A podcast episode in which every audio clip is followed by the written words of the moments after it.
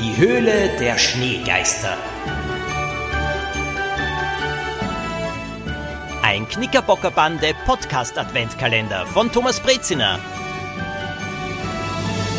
16. Dezember. Lila und Axel konnten erkennen, dass jemand durch das Schneetreiben auf sie zukam. Konnten sie erleichtert sein?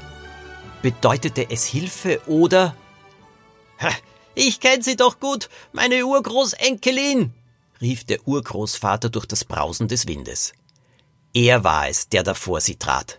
Über die Kapuze seines Anoraks hatte er noch einen großen Hut gesetzt, was ihm so ein merkwürdiges Aussehen verlieh. Aber du bist doch weggefahren, stotterte Lilo. Ha, hab nur so getan. Mein Auto steht hinter der nächsten Kurve, bin zurück zum Haus und habe mich hinter dem Holzstoß versteckt, wusste, dass du zur Höhle willst, wollte dich heimlich begleiten. Gut war es, denn jetzt kann ich euch zurück ins Tal führen. Der Marsch durch den Schneesturm war sehr anstrengend. Lila und Axel waren erleichtert, als sie endlich das Holzhaus wieder erreichten. Die Wärme der Stube empfing sie, und Poppy und Dominik waren sehr froh, die anderen zwei unverletzt wiederzusehen.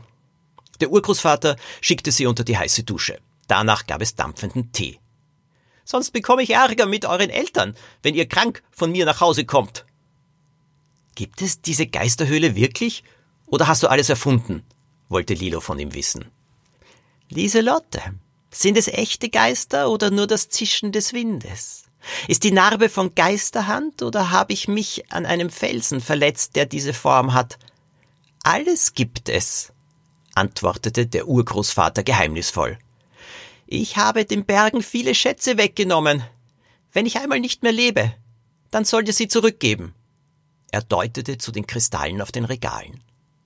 Lilo zeigte ihm die Schatzkarte auf der Kuhhaut. Die Knickerbocker berichteten abwechselnd, was sie in diesem Dezember schon alles erlebt hatten.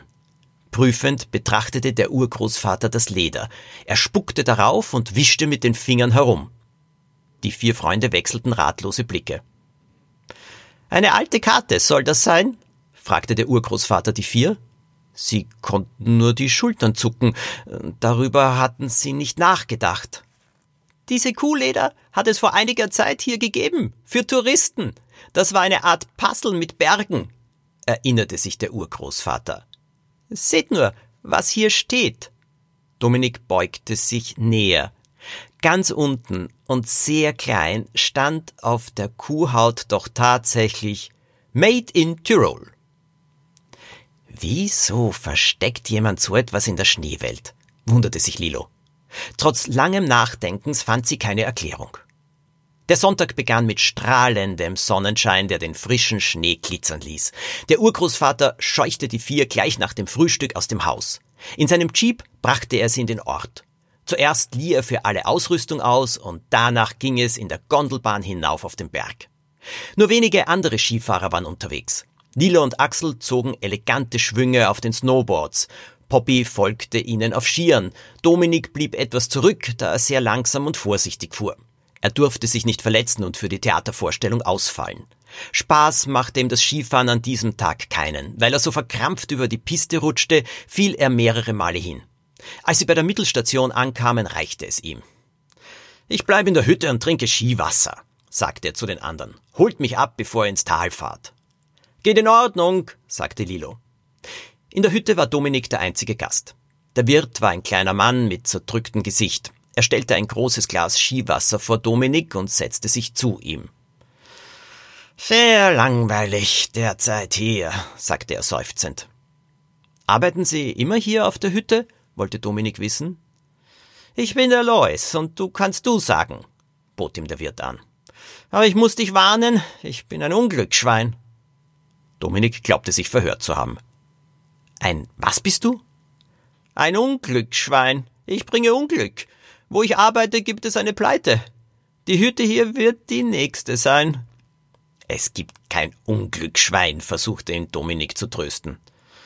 Ich habe im Hotel Wunderbar gearbeitet, im Gasthaus Vielerer, im Strandland, im Eissalon Rita Süß und im Waldbad. Alle haben Pleite gemacht, während ich dort war. Ja, das kann Zufall sein. Lois schüttelte den Kopf. Nein, nein, nein, ich bin ein Unglücksschwein. Dominik sah Lois an und stellte ihm dann eine Frage. In Lois Aufzählung hatte er nämlich ein Unternehmen gehört, das er kannte. Es hatte etwas mit der Schneewelt zu tun. Es war das Strandland. Das hatten die Besitzer der Schneewelt doch auch betrieben. Lois, erzähl bitte mehr. Wie war es dort und wieso die Pleite? Dominik lächelte den Wirt auffordernd an. Aufmerksam hörte er dann zu, was Lois zu berichten hatte.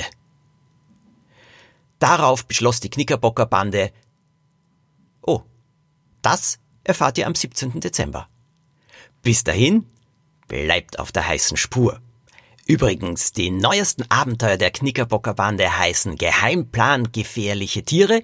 Dieser Fall spielt im Tiergarten Schönbrunn in Wien und Schlangenschloss und Geistervilla.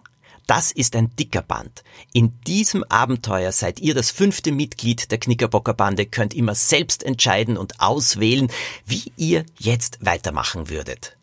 Zwei große Abenteuer mit vielen Überraschungen. Und eine Überraschung gibt's auch morgen. Bis dahin, viel Spaß!